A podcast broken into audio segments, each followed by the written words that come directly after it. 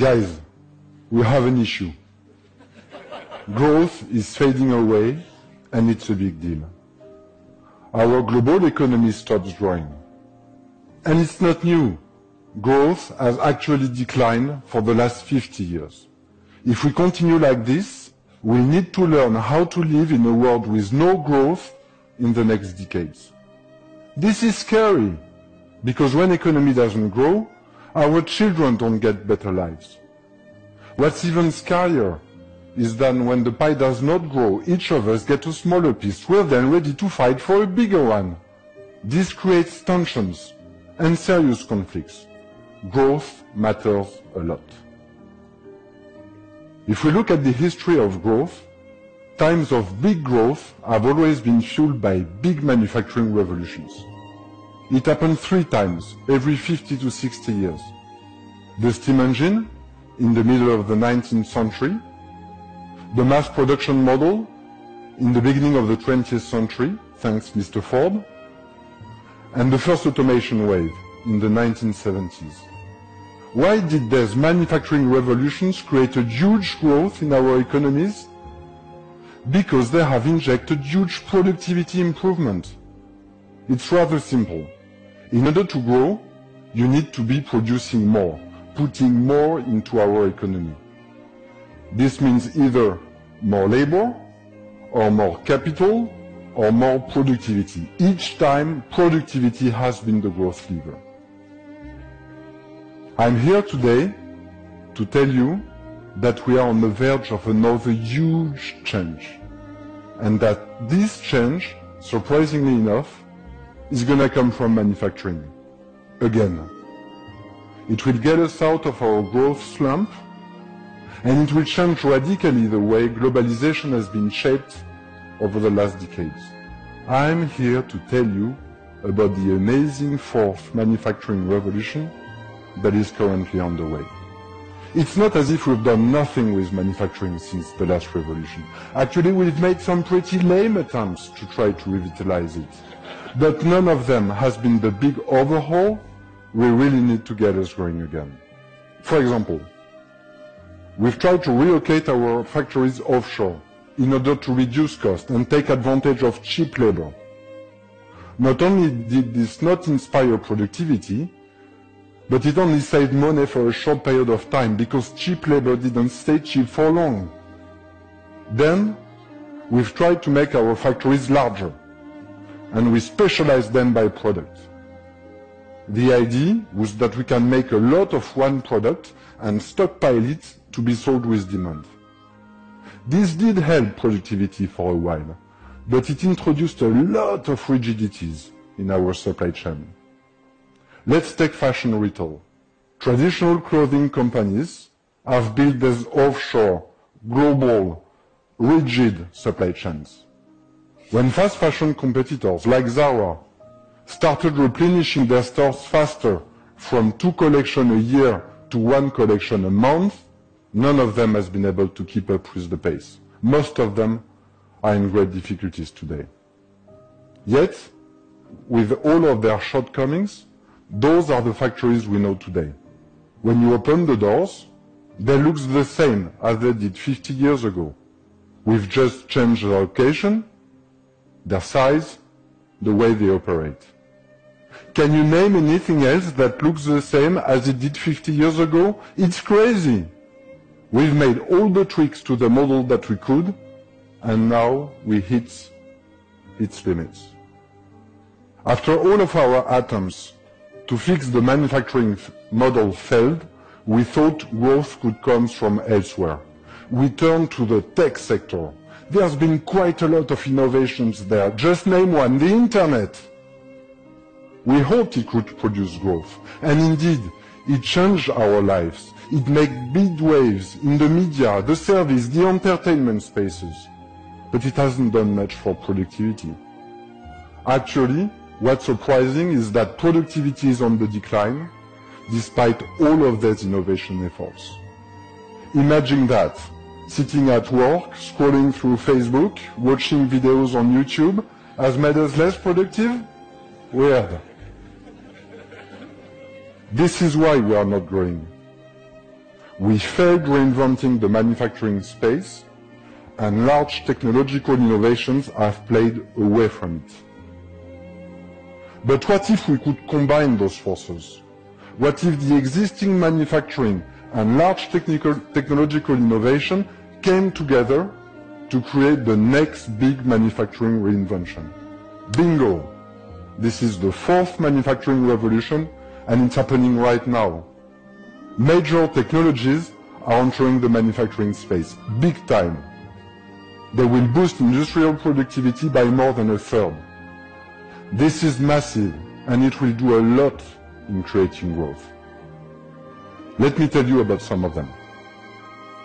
Have you already met advanced manufacturing robots? They are the size of humans, they actually collaborate with them, and they can be programmed in order to perform complex, non-repetitive tasks. Today, in our factories, only eight percent of the tasks are automated, the less complex, the more repetitive ones.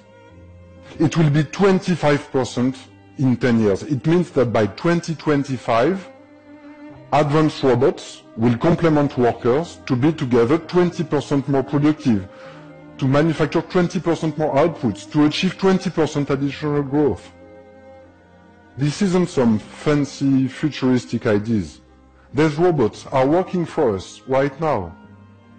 Last year in the U S, they helped Amazon prepare and ship all the products required for Cyber Monday, the annual peak of online retail. Last year in the U S, it was the biggest online shopping day of the year and of the history.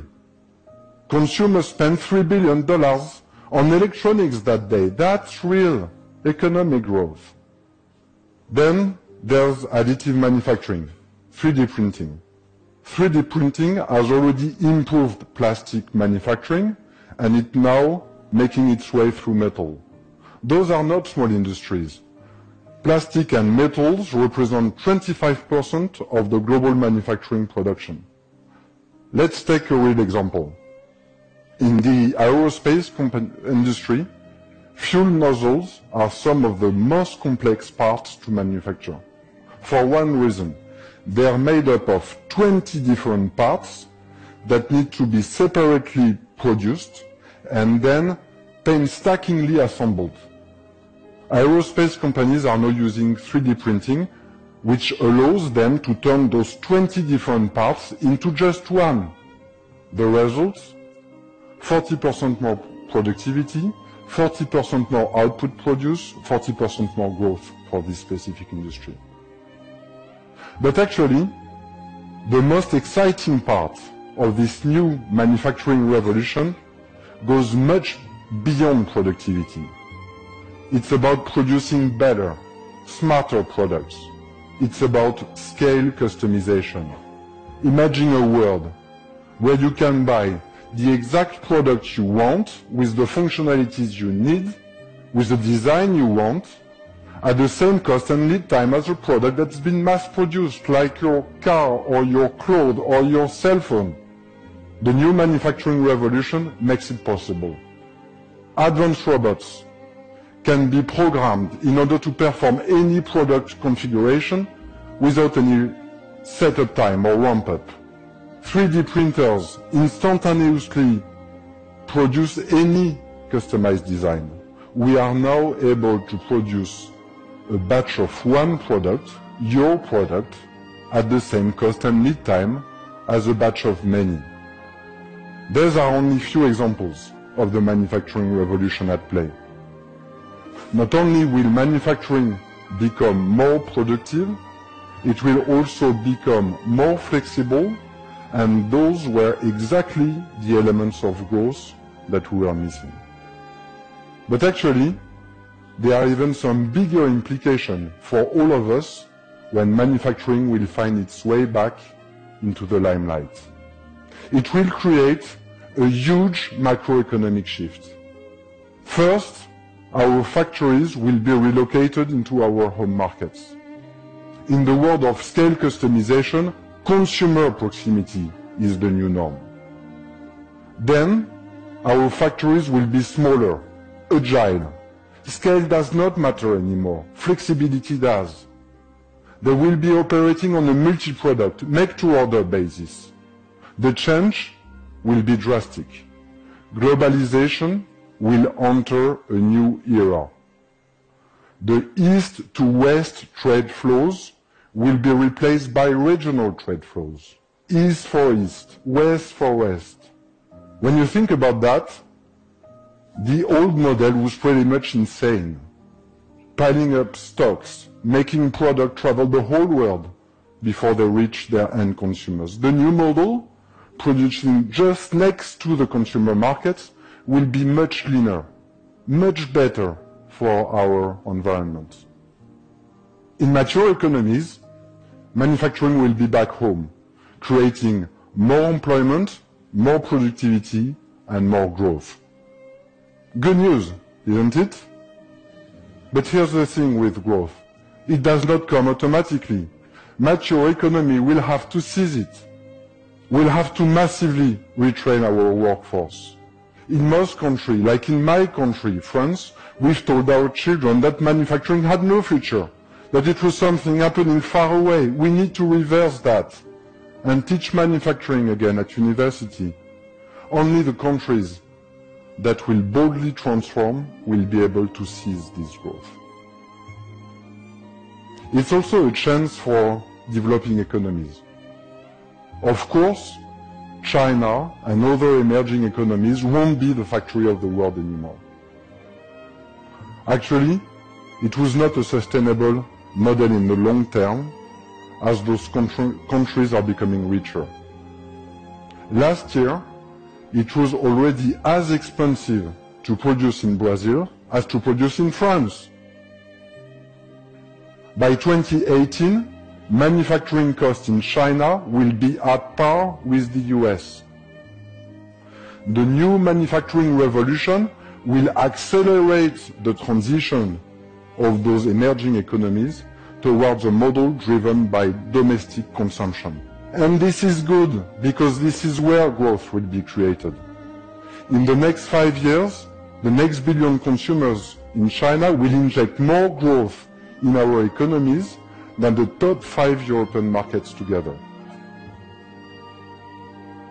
This fourth manufacturing revolution is a chance for all of us. If we play it right, we'll see sustainable growth in all of our economies. This means more wealth distributed to all of us and better future for our children. Thank you.